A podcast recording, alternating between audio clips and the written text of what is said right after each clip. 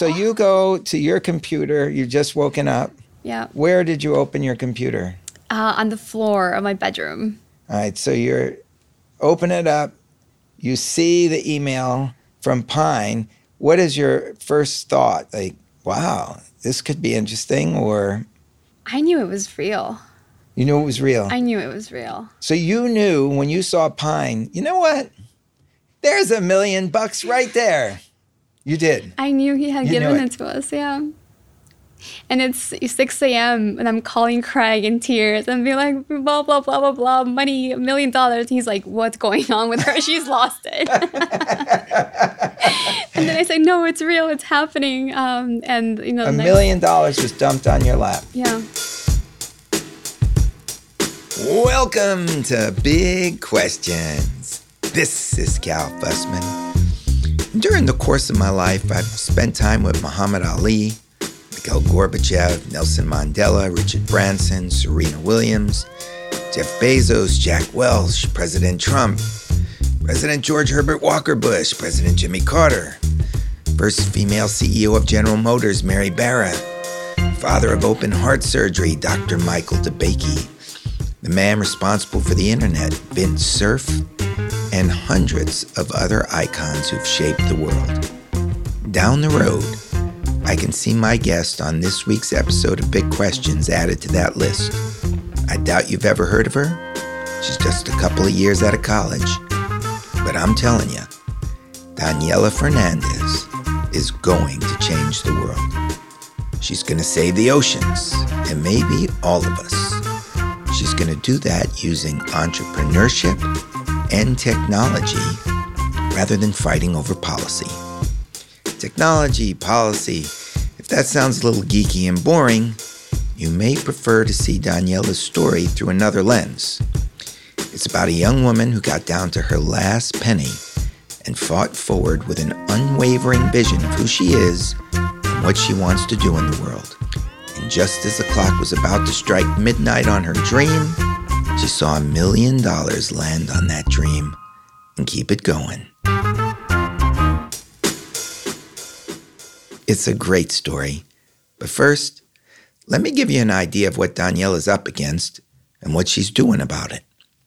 It's almost hard to wrap your head around how humanity is damaging our oceans. Every minute, a truckload of plastic is dumped in.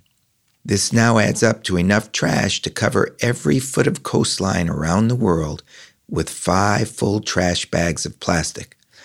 And that's compounding every year. There's an island of garbage twice the size of Texas in the Pacific Ocean.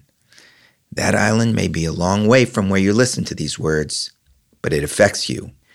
50% of the oxygen we breathe is created by the ocean. That's every second breath you take.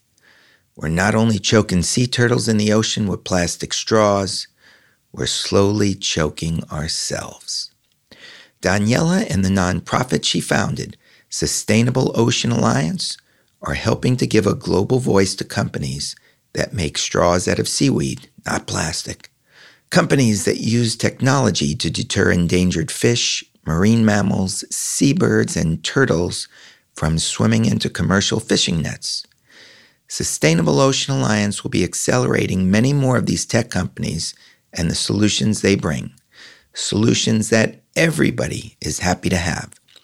We should all be getting behind Daniela and the Sustainable Ocean Alliance.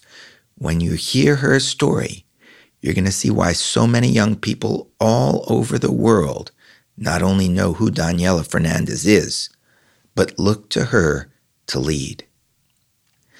I first met Daniela three years ago after I spoke at Summit at Sea. There were a lot of people waiting to meet me afterward, but even then, Daniela stood out. She asked me if I'd like to come to speak at Georgetown. I thought she was a professor, but she was a student at the time, and I did speak at Georgetown. I've gotten to know Daniela better and better as our friendship has grown, so I'm sort of an insider to the story you're about to hear. But I'm glad we had this conversation because there were a lot of details about her story I didn't know. Before she tells it, I'm going to mention my sponsors in a highly unusual way. I hope you're not one of those people who fast forwards through podcast advertisements because what you're about to hear may be a first in podcast advertising history. Now, if you listen to Big Questions week after week, you're already familiar with two of the sponsors I'm about to mention Sportiqe, which makes the softest hoodies, sweatbands, and comfy tees that you've ever felt, and WeWork, which provides office space in just the way you need it. But I guarantee you this will not be your typical commercial. At the end of this podcast, I'll give you offer code information to get discounts. But for now, I've got to tell you about something that happened the other day that really made me shake my head. It appears that boxes of our sponsor's goods were stolen out of Kevin, the manager's car, as he slept peacefully in his new pad in Venice. That's California, not Italy.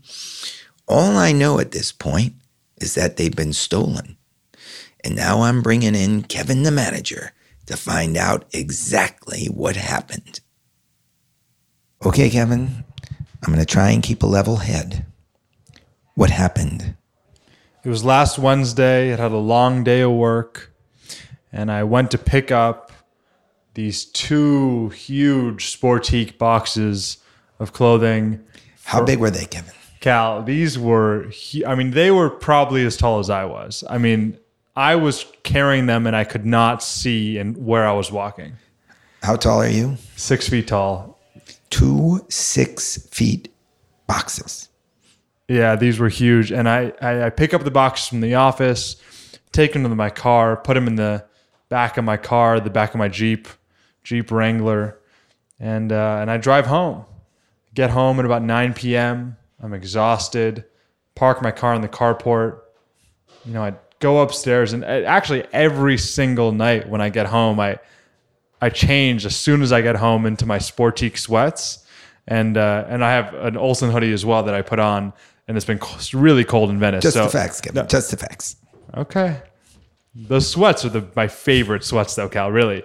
And so uh, you know, I get home, change into my sweats, and I go to sleep. And the next morning I wake up, get ready for work, get downstairs, seven in the morning, walk up to my car, and I see the doors open, the trunk is open. They have just stolen everything.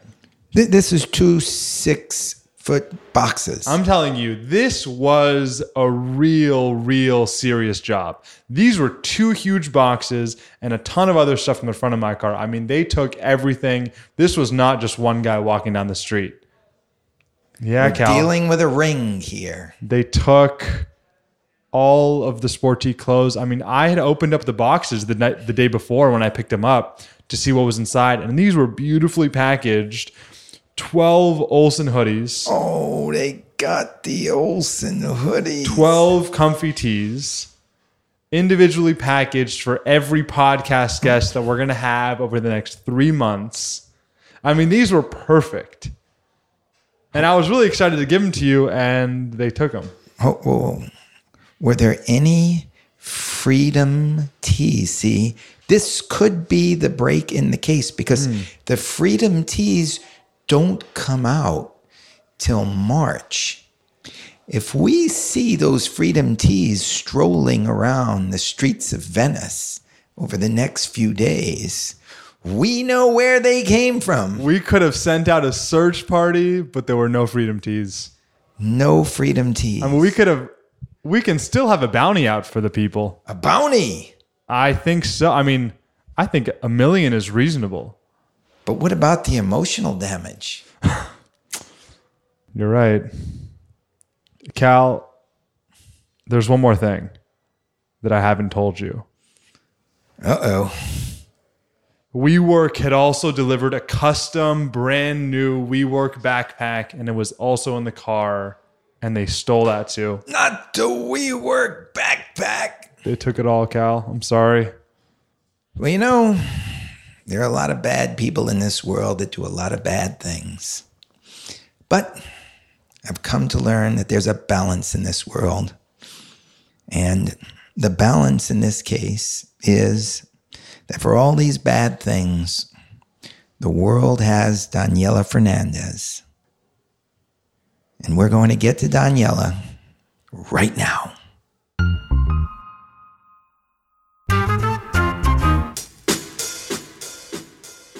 Okay, Daniela, here we are.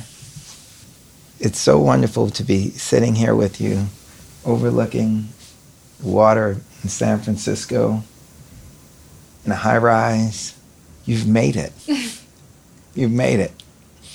And I'm wondering, was there a moment in your life where you knew that you were going to devote it all to saving the oceans? There definitely was that moment in my life. I remember when I was 12 years old and I watched Al Gore's movie, An Inconvenient Truth, that I realized that the world around me wasn't the world that I thought existed. And so everything came crashing down, and I learned about climate change.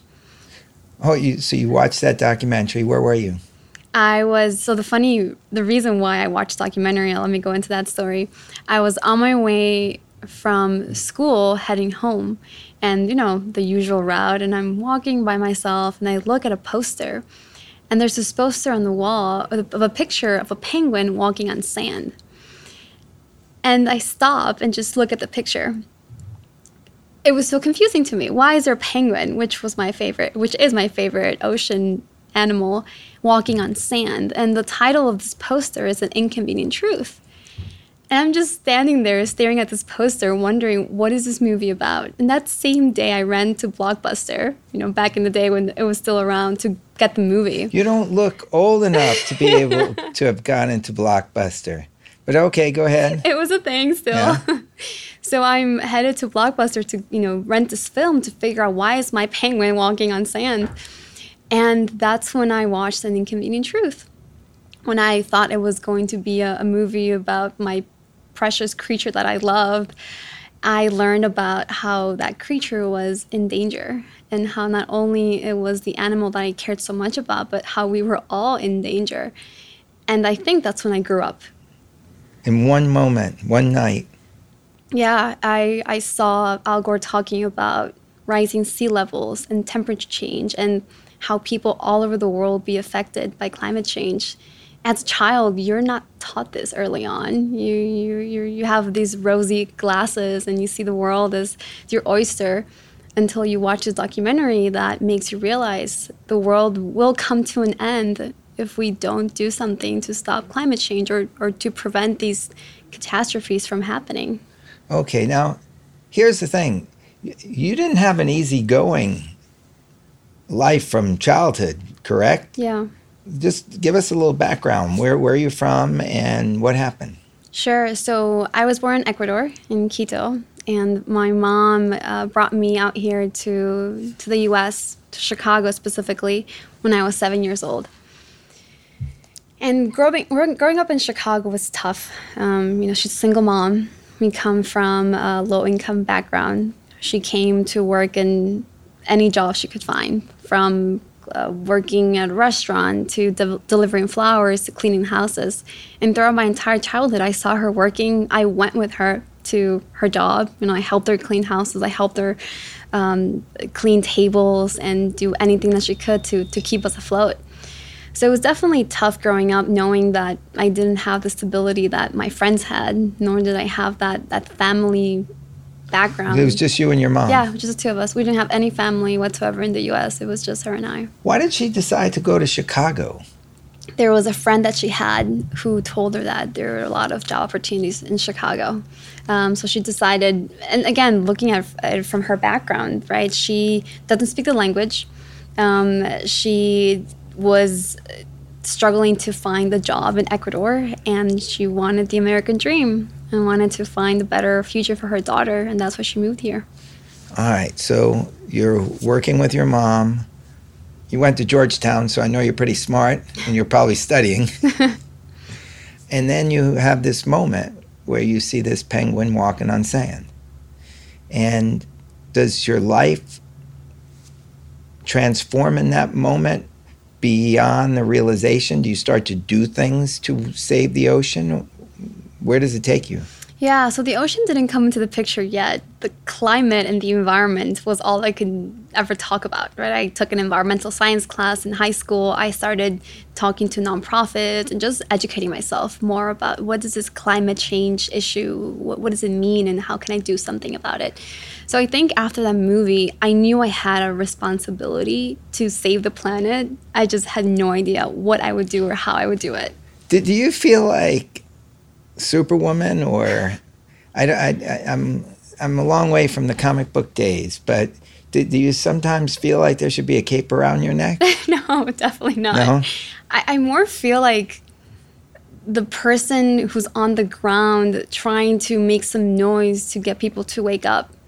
I'm that person who's going to be knocking on doors telling business leaders and world leaders and, and young people, we have to do something because our world is changing and we are the last generation to be able to do something about this. That's how I feel. It's it's less about super abilities, it's more about fear and frustration with the system. So you go to school in Chicago and how does that take you to Georgetown? So my journey to Georgetown was very difficult. I was forced to take a year off after graduating from high school. We didn't have the financial means for me to be able to go to college right away. And so I remember clearly I was on the bus going home after leaving a job I had. And I was in tears. I was crying, looking outside the window, and, and realizing that in my mind, that was the end of my life, that that was the end of my possibilities my mom had ingrained in me that education was the way forward and knowing that I couldn't go to college right away in my mind it was I failed and I had no idea what I what would happen to me or to my mom given that I couldn't go to college right away. Did you feel like it was your responsibility to take care of your mom because you'd learned English and you were going to go to school, get a job, and all of the work that she had done was to enable you to do that so you could take care of her? Absolutely. It was more than a responsibility. I felt like I owed it to her because of how much she sacrificed for me and how much she hoped that I could accomplish. So I always felt like I had to give her the, the best life I could. Were, were you like on the debate team in high school, or did you do things? Like, were you president of the student council? Yes, I was. I, I, I, I can just, you know what? I always are you able to be like a United States president, or since you were born out of the country, you couldn't you couldn't be right? Unfortunately, I'm not able yeah, to. okay, but like you can be president of the UN or head of the UN. Yes, that I could do. I could see you as head of the UN one day. Thank you, Cal. Okay.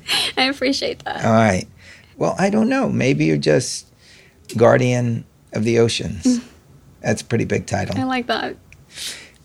Okay, so now you have graduated from high school. When you graduated, what was that like for you and your mom?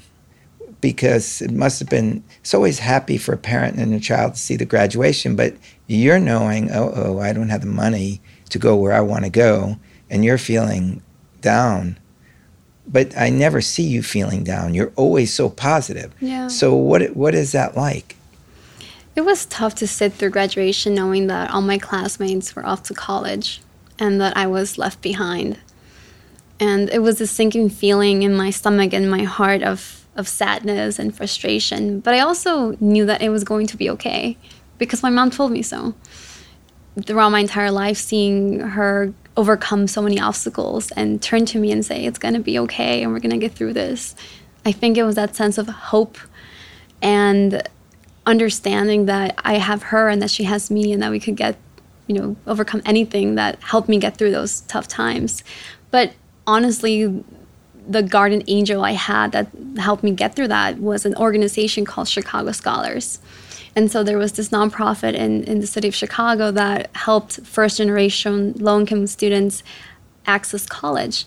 And that's where i found my first entry point into the world that i wanted to get to and did you find this? You found this obviously after high school, not during it, or you would have used it to go straight there. So I had applied to the program when I was in high school. However, they didn't take you. I didn't speak up. I know I, I, was accepted into the program, but I they didn't you know, know my circumstances. Wow. Yeah.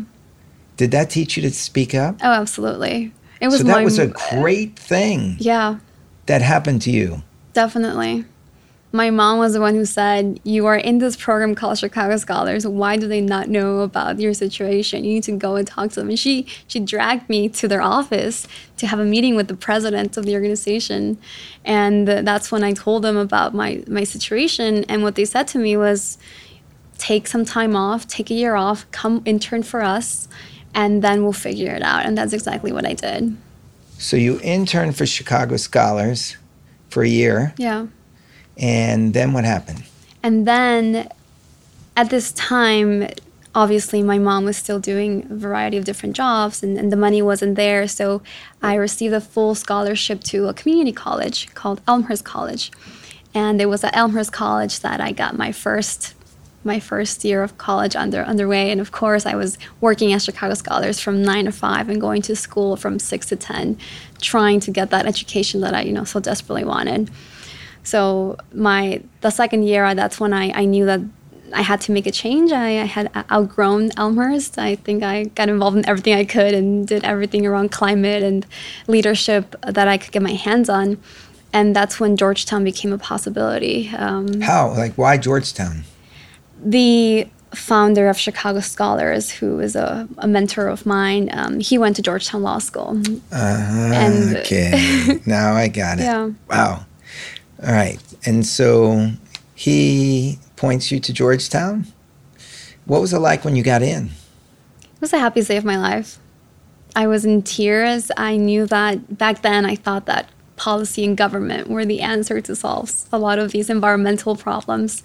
And I wanted to run for office, to your point. I wanted to change policy that could affect the lives of millions of people. And in my mind back then, it was, you know, sign a bill and things change uh, automatically. And now I, lo- I know that that's not the case. But back then, I wanted to understand politics, international relations, and truly immerse myself in that world. And so I was so excited to go to Georgetown. Do you think you'd be a good president now? I don't think the system is ready For Daniela? anyone to be a good president now. but yes, for myself. Okay, I'll let you. Uh, we'll move on to a different question. I was just curious because I, I think that, like, you have all the attributes to be an amazing leader. You're already showing it, and when we find out what happens in the story, which I obviously kn- know a little about, everyone will come to see that. So you you go to Georgetown, and as I mentioned in the introduction, we met at Summit at Sea and you heard me speak and you invited me to come speak at Georgetown. And the amazing thing is, is I didn't realize you were a student. I did You- not know that. Yeah, you came off so professional that I, I thought you were a professor of sorts. And then I came to find out that you were a student, and then you brought me in to speak there, and we had a great time. And then I find out that you're about to graduate, and you have set yourself up to start your own nonprofit to save the oceans. You're so excited. and there were people who are going to help by putting up some money, and you're going to move out to San Francisco, and you could not have been happier. And then what happened? Yeah, so leading up to even that decision was very difficult. I think a lot of people think that knowing that you're you're going to be an entrepreneur is an easy path you take, but it's not. And especially for me, given the background that I shared with you. Well, that's a good that's a good point because a lot of people in that situation would have said, "Okay, I've just I'm graduating from this great university. I'm gonna be able to interview for great jobs and bring in a lot of money and take care of my mom." Was that going through your mind?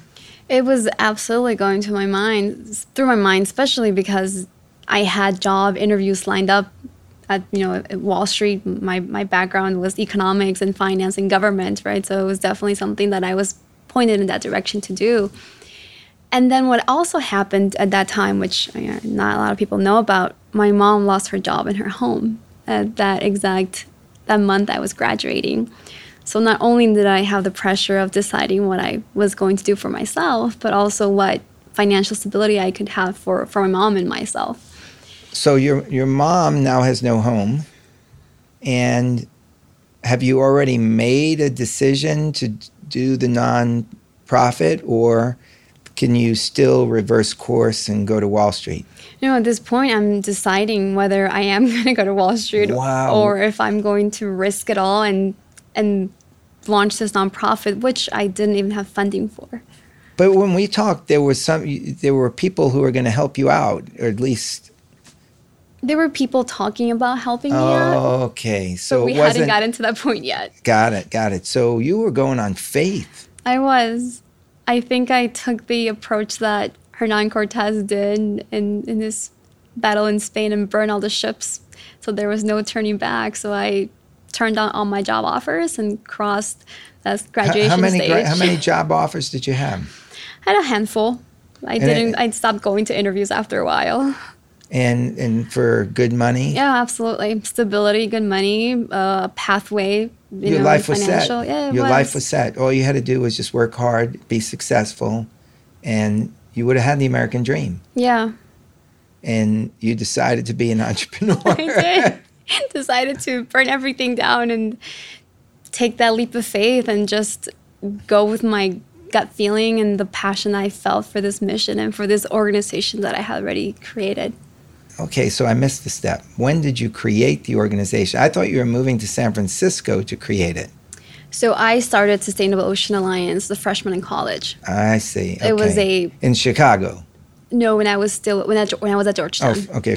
So you went back to Georgetown as a freshman after community college. Now I'm confusing you. Yes, my freshman year of Georgetown is what I would consider Okay. that. That first year, that was I was that I was at Georgetown. Okay. So to recap that, my first year at Georgetown is when I started Sustainable Ocean Alliance. All right. And so the reason why I started Sustainable Ocean Alliance was because uh, thanks to an alumni from Georgetown, I ended up going to a meeting at the UN where I knew you were going to end up in the UN. Go ahead. and I'm at this UN meeting thinking that I would be in one of the the seats for visitors just observing the world leaders have a conversation. And next thing you know because of this amazing alumnus um, i'm sitting with the world leaders. I'm sitting next to the you know ambassador of italy and next to an ngo leader and a ceo and i feel completely out of place. No, you were right in place. but at the same time, I, I look around me and I realize that I'm one of the only young people in the room learning about what was happening to the ocean. And that's when the ocean came into my life. Oh man. You see, I had these visions for you and they had already happened. so you start this organization and it's active in Georgetown and then you're thinking I'm going to move to San Francisco and some people are going to help me with the money. I'm going to fund it. We're going to hire people and we're going to get to work. Exactly. So the idea was to take it from a student led organization, right, that had no legs really other than just being within Georgetown to make it a, a formal global nonprofit. That, that was the mission and the vision I had for it. So when I graduated Georgetown, I hoped that I could find some funding and some support uh, for it, but I, I didn't have anything when I graduated. so you graduate that and that's when I, I, I we we talked about this and i was thinking of you like every day. How's she doing? Where's she going to go? And your mom moved to washington right, to stay with you. Yeah. and and then you did you both go to san francisco or what happened after that? So after that, I I had two months to fundraise, and I was very lucky to have Georgetown support me and that they gave me a two month internship with them until I raised some money because they believed in the organization so much and they believed in me so much. So I had two months of a stipend with Georgetown, and I spent those two months knocking on doors, foundations, individuals, corporations, saying. My vision is to empower young people to help save the ocean. Will you support us? There were a lot of no's. A lot of people didn't understand my concept of using entrepreneurship and tech to save the ocean. They were so constrained in their own worldview of using policy for environmental changes, whereas I had this other understanding of how we can help the ocean. So I'm, you know, reaching out to everyone and anyone I could talk to, and that leads me to to come to San Francisco for one meeting. And this was the last week of my two month period where I had to raise money. And I So you had no, you didn't have the money just just yet. yeah, You had a week left. I had a week left. Keep going. Keep going. had a week left be- before I had to start looking for a new job. So I'm introduced to this gentleman, uh, Michael Gallagher, and he's a, uh, a leader in, uh, in Wells Fargo. Um, and so I'm having a meeting with him, and at this point, I'm in the back of my mind. I'm like, how am I going to make this a job interview? because he's in the, he's in the bank space. I've already said Oh, you're already thinking I need a job. I'm I need a job. Need a job. Okay. yeah. Yeah. I'm at that point, and and I start talking to him about my experience in, in finance and my internships, and he says, Daniela, tell me about Sustainable Ocean Alliance. And I said to him, Yeah, yeah, I'll tell you about that, but let me tell you about my expertise. and then he's, you know, persistent and says, No, tell me about the Sustainable Ocean Alliance. And so I begin, I tell him the journey, the story, what I'm hoping to accomplish, and he says to me, I'll fund you if you can find six other people that will give you $10,000, I will fund you. And so I'm that was the end of the meeting. He kind of throws this challenge at me and says, "Go raise money." And I said to him, "I have a week." And he's like, "Oh, let's see if you can do it." Wow. You got seven days to raise 60 grand. yeah, and that was my estimation of what I would need to live out in San Francisco. Let- Let's put that in in perspective. And so I start making phone calls and to the people that I had been talking to and say, "Hey, I now have an angel donor who will match your contribution if you help me." And that's what did it. After that, every day I had one person that gave a check, another person that gave a check, and by the end of the week, I had What what happened when you got when you got five? Were you worried that like, uh oh, what if I can't get the six? Oh yeah, absolutely. I was terrified. I didn't even know I couldn't sleep. That entire week I didn't sleep, just thinking of who else could I reach out to, who else could I ask for help.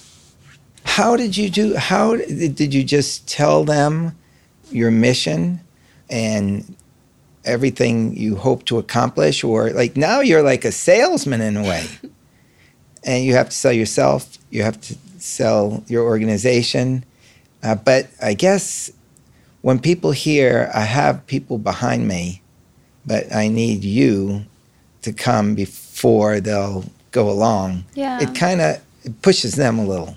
Yeah, and what I realize is that the person that will truly support you and give you money and be behind you all the way is a person that understands that this is- isn't just your dream, but it's our dream. When that person starts talking about your organization as ours and what we can accomplish, Wow. that's when you know you have a great partner and a great supporter. Okay. So what was it like when you got the sixth ten thousand dollar donation? I couldn't believe it. I it was one of those moments where like I did it. Right, this is it. Now I can. Where were you when you found out? I was having I was having breakfast with my mom, and I got the phone call with, from the last person I had pitched and said, I, "We're doing it. We're supporting you. Now go and set the world on fire." And I think that's the next step was moving to San Francisco, which I did the week after. What was the celebration like with you and your mom when you got the the, the six ten thousand dollars? we started crying and hugging each other and it was very emotional right because my mom has always been my cheerleader and my champion she's never said to me don't do this or you can't do it even if our own livelihood was on the line she said to me i'm with you and you can make this happen Is there something about that positive energy that a lot of people should know about? Because when I look at your life and I look at what you've been able to accomplish in such a short amount of time, it just seems like there's an energy that comes out of you that says, I'm going up and nothing's going to stop me. Do you feel that like circulating through your blood? I feel the energy and I feel that sense of ownership and responsibility that I have to succeed in, in this mission. It's not just about myself, but it's about all of the people that have committed themselves to support us and about the environment. So, yeah, I definitely feel that sense of responsibility and belief in that I can do it and I can because we can't fail the environment. It's it's our last resort. Yeah. All right. So now you got the sixth check and you head out to San Francisco. And what do you do then? Well, Do you even know where you're going? No. I knew one person moving to San Francisco. Mm, I didn't even know what the city looked like. I visited once before. I had no idea what I was throwing myself into at all. And you you fly out? Yeah, I Okay. flew out and I started networking, meeting people, making contacts, and uh, I had an incredible advisor uh, here in San Francisco who was the person, the only person I knew, who at the time was the um, chair of oceans for the World Economic Forum. And so again, because of serendipity, I was leaving a meeting with him, and I bumped into this uh, this young man who was going to meet with my advisor and happens to be an individual who was very passionate about the ocean but had been stuck in tech his whole life and wanted to make that transition into back into the ocean space and so he put us in touch and and he was the the person my first hire Oh, uh, that's your first hire. yeah Okay. given that he was working for free for six months so i'll put that out there Okay. So basically, if you're coming on the ride, you you it's burn the ships. You just got to come and you figure it out. yeah that's how it was How many people were you able to hire? now we have seven no, no. No. At the beginning. Oh, beginning. the beginning, beginning. Okay. Um. Well, just just him, and again, he was Oh. volunteer. All right. And so you're, but you're starting to build things, correct? Yeah, exactly. We're starting to build things. Um, at this point, I had committed to the European Union that I was going to host an international summit in Malta and bring 200 young leaders to their event and Hold it. put Hold on. it. Hold it. So you have this idea to host an international summit. You've just come out to San Francisco. You only know one person. yeah. You've just gotten $60,000 in a matching donation. And you are now going off to Malta in order to host this gigantic conference. How did you even know you could pull this off? That's the thing. I didn't, but I had publicly announced it on stage at the Economist World Ocean Summit that this was going to happen, and so I had to make it happen. How did you make it happen? So I found another volunteer who um, both Craig, my, my first hire, and, uh, and Michael, who was second volunteer, the three of us worked day and night to put together a program for 30 speakers. We um, looked for the young leaders who we, we would bring out to Malta and and How did you get the money to bring them out to Malta? You only got 120 grand. Well, I used some of the funding to do so, and we also got some other uh, sponsors to support us in this idea. It was so tangible, right? It was how do you bring young people into the the, the world class stage with these amazing leaders, right? And why Malta? Because that's where the European Union chose to host the event. Oh, they chose to host it there. So okay. we were the co-host of the European Union. I Union. co-host it. Got it. Okay. All right. So that's that's pretty. You know, there's another. There's something behind that that I'd like to know about the idea of inventing something in your head, but then announcing it and taking ownership of it, so it basically forces you to pull off what you said was matter of fact. Absolutely, you have to do it. I had to do it. There was no turning back. How does somebody think that way? Because if I'm thinking about pulling something like that off, my thinking is going to be the exact opposite. Like, let me make sure I can do this 10 times before I even try it because I don't want to embarrass myself. That's maybe an old school way of looking at things, but there's who put this inside of you? I think it was self-awareness of knowing who I who I who I am and knowing how hard I'm willing to work to make something happen. And that's the biggest piece of advice I would give to any young person or any person in general is know who you are, know what you're willing to sacrifice and how hard you're willing to work to make something happen. And I think knowing to the core of what I was willing to do to put this on, I knew I could pull it off. And you pulled it off. And we pulled it off. What was that like? It was amazing. I was on stage with uh, Secretary John Kerry and the EU Commissioner, and they were pointing to Sustainable Ocean Alliance as the future. They said it is this organization that is going to propel us forward and get more young people activated and involved. Okay. So you've gone from basically almost being homeless to throwing conferences in Malta in a very short span of time. You come back to San Francisco, but still, like you raised 120,000. That's only, and you're using it to go to Malta. That's only going to last for so long. Then what happens? So in Malta, I announce. Here comes the next announcement that Sustainable Ocean Alliance is building an ocean technology accelerator that we'll be launching that summer. And what is that? An ocean Technology Accelerator. So here in, in, San Francisco, there's a lot of accelerators supporting tech companies, right? What happens is the, the, the model is you bring entrepreneurs to a three month program, you give them access to mentors, to funding, uh, to resources, to programming. And oh, I see. You have no money, and now you're going to support a slew of entrepreneurs. This is great. Okay, go ahead. Exactly. You're getting the, the hang I, of this. I get, I get, you're teaching me. You're teaching me. I got to figure out how to do this. So that was the announcement that was made in Malta, and again, the uh, the next step was to build it.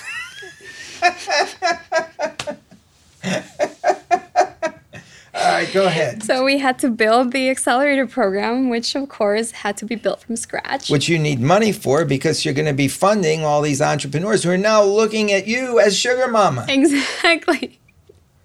And not only wait, that. Wait till we we haven't even begun yet. But trust me, trust me, dear listener. Okay, go ahead. And so not only that we have to find funding, but this was the first accelerator focusing on ocean technology companies. We were the first co- organization doing this. You're breaking new ground. Exactly. And Building a new market right. that doesn't exist. So anybody who doesn't know your circumstances or this story is looking at you and they what are they thinking? Just go see Daniela. She'll take care of you. Yeah, I think that was the thinking. Okay. And so I come back to San Francisco with my colleague Craig, who again, he's now all in and devoting his life. He's been working 12 hour days, no money. Exactly, okay. exactly. Your first hire, Craig? Absolutely. Okay. And so at this point, we're starting to look for funders and reaching out to everyone and anyone we can find. Uh, this was a time where cryptocurrency and uh, Bitcoin was was very popular here in San Francisco. And I started going to a bunch of the forums and the conferences. And I started learning about this individual who calls himself Pine. And he has this thing called a pineapple fund. And I started seeing posts about him. And again, it's just noise. And one night, I think it was about 1 a.m., when I'm desperately looking for funders, I'm Googling away. I see a post that says Pineapple Fund giving money to nonprofits, you know, like apply today. And so instead of applying through the usual circumstances, I find his email. So I, and it was, I think, pineapple at .org or something very simple, but I, I emailed him and I said to him, Dear. How, how do you start that email? The subject line was using technology to save the ocean. Right. And the email was uh, Dear Pine, right. I would love to ask for your support of Sustainable Ocean Alliance, and here's what we're trying to accomplish and build, and, and how we're going to save the world in, in you know in, in, in, this manner and i kid you not the next night i get an email uh, saying dear daniela here's one million dollars you skipped a step in the story because you were telling me you were almost out of money at that point yeah yeah. I mean, it, it, the story, you got to do the story right. So you, you got to get it down. We're down to our last penny. Yeah. Craig could not work anymore for free. Craig could not work anymore for free. That's right. And and and doesn't isn't Craig saying, look, we gave it a good try. We went to Malta. We started this accelerated program, but we're out of cash. Yeah. No, you're right. That was that was the when you tell the story, you gotta you gotta yank gotta the audience yank it, audience forward before you hit them with that. So the next day, after you send Pine that email, you go to where where do you go to your computer?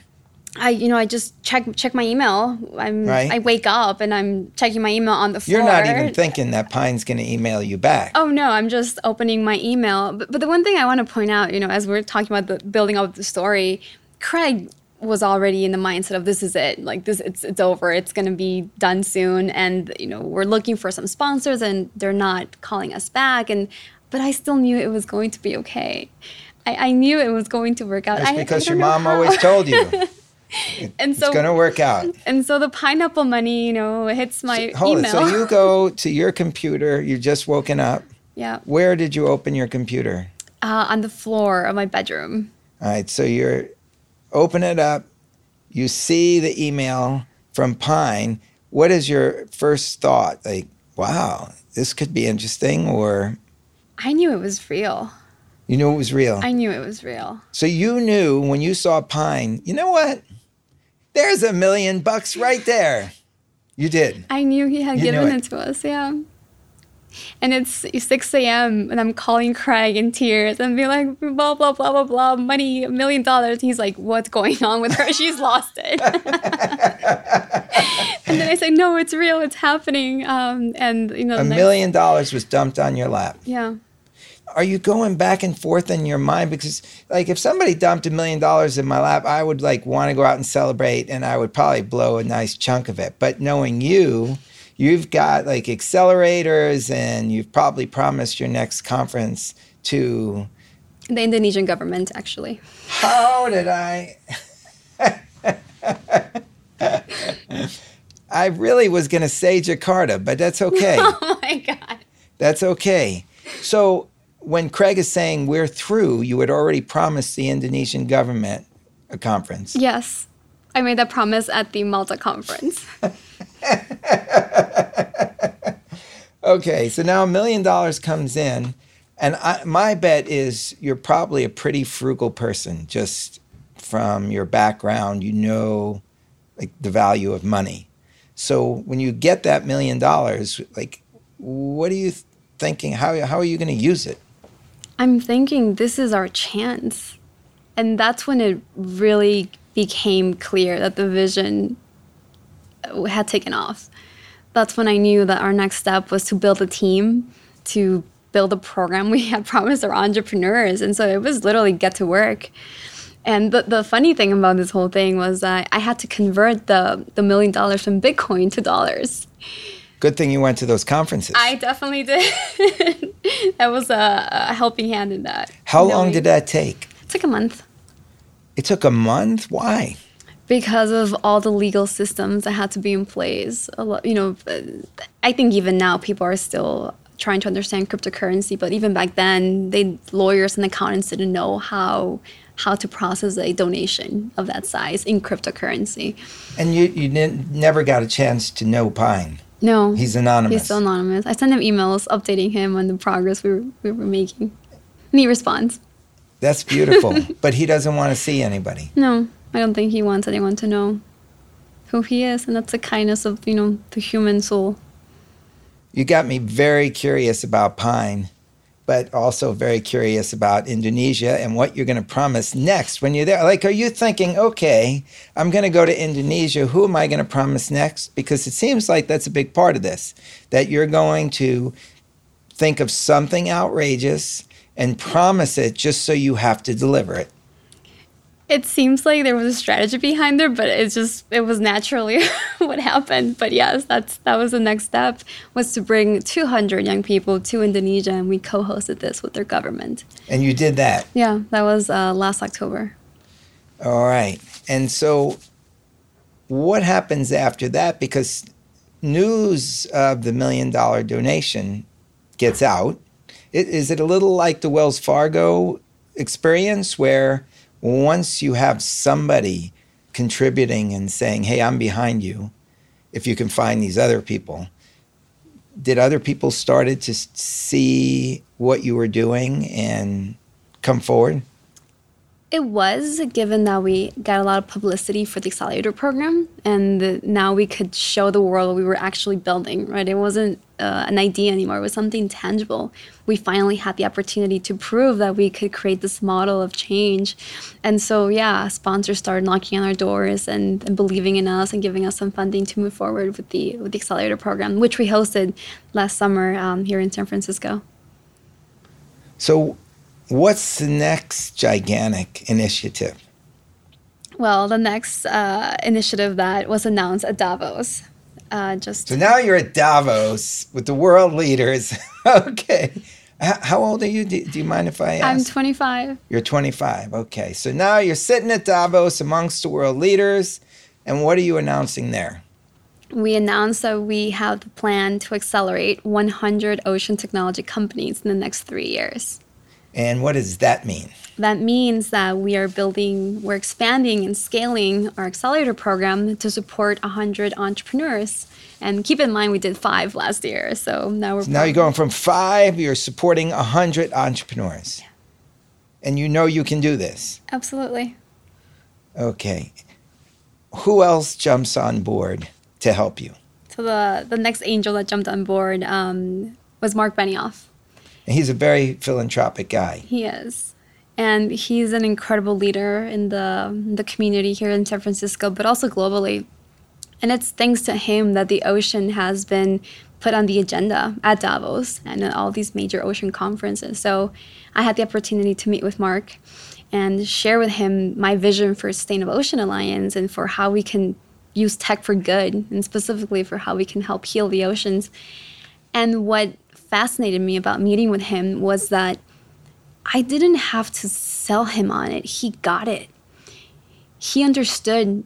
It was the most interesting conversation I've had in my life because we had we were in the same exact wavelength. We knew what we wanted to see come out of this space.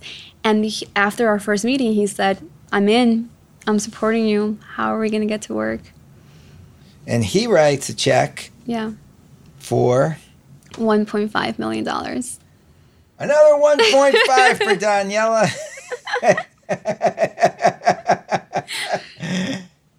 this is amazing. All right. Now, you know, you've been talking a lot about technology saving the oceans. Like, w- what do you mean by that? Yeah, so the theory of change that we have is how can you use the next industrial revolution for the sake of redefining business models, right? And I'll give you something tangible when I say that. When you look at a straw, right, it's made out of plastic. One of our companies from our last cohort, Loliware, they're making straws out of seaweed now, right? So instead of harming the planet by using such a toxic chemical such as plastic, they're re- redesigning this material and using it for good. Um, and yeah, plastic is one of the worst things ever created for an ocean. correct? absolutely, yeah. By 2050, we're gonna have more plastic than fish in the ocean by weight. When you think about that, I mean, the beaches that you visit. I mean, I know the one of the beaches is so close to your heart, where you Jericoacoara, right? Yeah, or you you know when you were on your way and you met your wife, and so many people have this connection to the ocean. So plastic is a really big issue, and the question that our generation needs to start asking is, we don't need to harm our planet by having these materials that are choking sea turtles and leading to microplastics that you're eating now if you know, if you eat fish but rather how can we create new technologies that can replace these old infrastructures. So that's that's the vision right? Another company i'll tell you about um, it's called safety net technologies and they're attaching a electromechanical light on fishing nets. And apparently fish see light differently. So you can turn, um, for example, red light on, and fish either swim towards it or away from it, and you can decrease the catch of the wrong fish by 80%, which is unbelievable. And it's honestly it's just applying these technologies that are used for other things like applications, right, and um, or cars or IoT, but using it for the sake of the ocean space.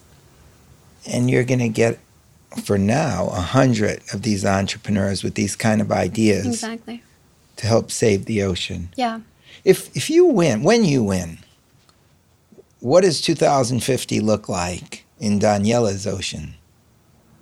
It looks like a restored ocean where it's no longer being polluted, where there is no seabed mining allowed ever, where there is fish are plentiful and we're not at risk of depleting fish stocks. I think we can come to a balance with our planet Earth and we don't have to harm it in the way that we're doing so. And it's up to our generation. I mean, like I mentioned to you, the we are the last generation standing that can make a difference. The the latest climate change report came out that said we only have 12 years before the the damage we're doing is irreversible. So I I think it's time for our generation to take ownership of the problem and stop pointing fingers to corporations or to politics or to individuals and saying it is your responsibility to fix the environment or the ocean or whatever the case may be, but rather say well, how can I do something as a politician, as a scientist, as a doctor, as an artist? Like, what is my role and how can I make a decision today, just like I did in, in college, right? To, to, to take an action and, and, and make a difference in, in the world. I'm seeing the fight ahead of you, and that's 2050. And we're in 2019. It's only 31 years. Well, by 2050, things have to change. Otherwise, we won't have a planet. So you're saying in 12 years. Okay, I, I got a little confused. So in, in 12 in 12 years, we're looking at there's no no way back. Yeah. Because the temperatures have changed so much to the point where, you know, sea level is rising, the ocean is becoming more acidic, coral reefs are dying like people the world health organization estimated that between 2030 and 2050 we're going to have more than 250,000 deaths caused by malnutrition, climate change, and other related ailments. And it's a terrifying world to even think about. Do you think about this every night? Yeah. For some people, what drives them to be an entrepreneur is a passion. And for me, it was fear. Fear and concern for how people are taking this for granted and they're not acting like the planet is going to die and it, and it is. And that's what drives me. It's this concern i have for the lack of action that i see from politicians and governments and, and business leaders. Okay how can we help you? How can anybody listening to this podcast who shares your concerns and feelings and wants to save the oceans how can they help you? The, the first thing I'll say is send entrepreneurs our way. Uh, we're launching our accelerator program in San Francisco this summer. So we're looking for any entrepreneur that has an ocean idea or wants to learn about the ocean to, to help us create new technologies. Another way I would say is we're looking for mentors, right? Mentors um, that are in the business side and the science side, any, anyone who can provide some guidance to our to our young people. And the third thing I would say is do something at your house that helps eliminate single use plastics, right? If you go to your local restaurant, ask to stop using plastic straws, right? Or sign a petition to have your community help the restaurant stop serving plastic straws um, or eat less meat. I think that's something that everyone has the power in them to reduce their meat consumption. Um, or save more energy. It's, it's those habits that we have as human beings that we can you know pull back on and say and, and, take a look in the mirror and say what can we do differently to help the the ocean and the planet? So when when you look at everything that you are driven to accomplish and you look at the odds that you're up against how is this battle going to play out? All the plastic in the world versus Daniela. Well the beautiful thing is that's just me anymore now it's a network of young people that we have in over 130 countries that are Indonesia, Malta. Indonesia, Malta. We're doing in Norway uh, next year, so I'm surprised they didn't say Oslo. okay, well, I'm gonna I'm gonna uh, step up, and I am going to give storytelling workshops for any of your entrepreneurs that need help telling their stories. And that goes for as long as you're in the fight.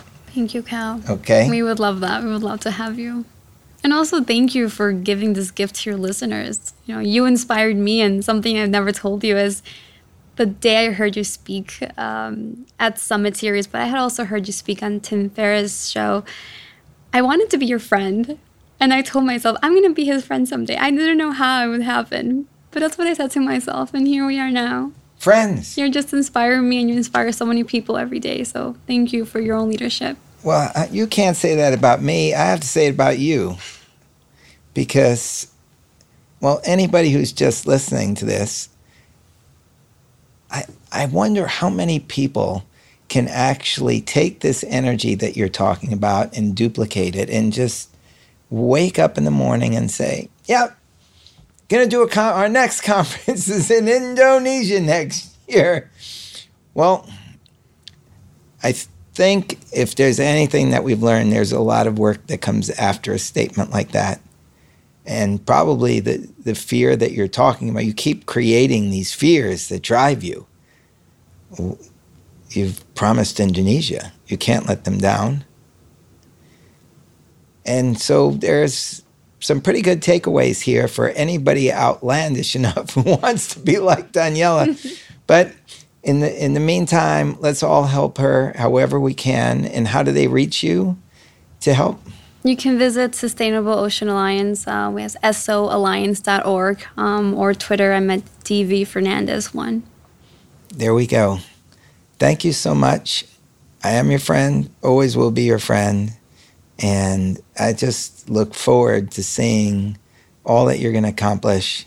I don't know what it is, but sometimes I can actually, maybe I do know what it is because I've gotten a chance to interview hundreds of people who have helped influence the last 50 years, 75 years, from Muhammad Ali to Mikhail Gorbachev to Jimmy Carter and Richard Branson, Jeff Bezos, and you're in that class.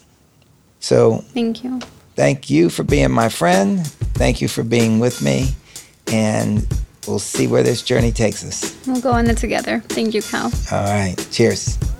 Bye. That about wraps it up. Want to thank Tim Ferriss for nudging me to start this podcast. It has led me to so many great places. It's no exaggeration to say that Tim Ferriss has changed my life. In fact, that's an understatement because the best is yet to come. I'm also so grateful to my sponsors for their support. I've said it before, but I'll say it again. You will never hear me talk about a product that I don't use and love on this podcast. I'm wearing my Sportiqe Olsen hoodie and Sportiqe sweats as I record these words. Later this week, I'll be headed to record a podcast with the best selling author Simon Sinek at a soundproof space at WeWork. All the people I've met at Sportiqe and WeWork have been wonderful, so I feel great about telling you about these companies and getting you discounts. You can find out about the softest hoodies, sweatpants, and comfy tees at sportiqe.com. That's S P O R T I Q E. No U between the Q and the E. That's Sportiqe, S P O R T I Q E dot com. And use the offer code CAL for a 20% discount. You can use the offer code www.we.co slash cal. That's www.we.co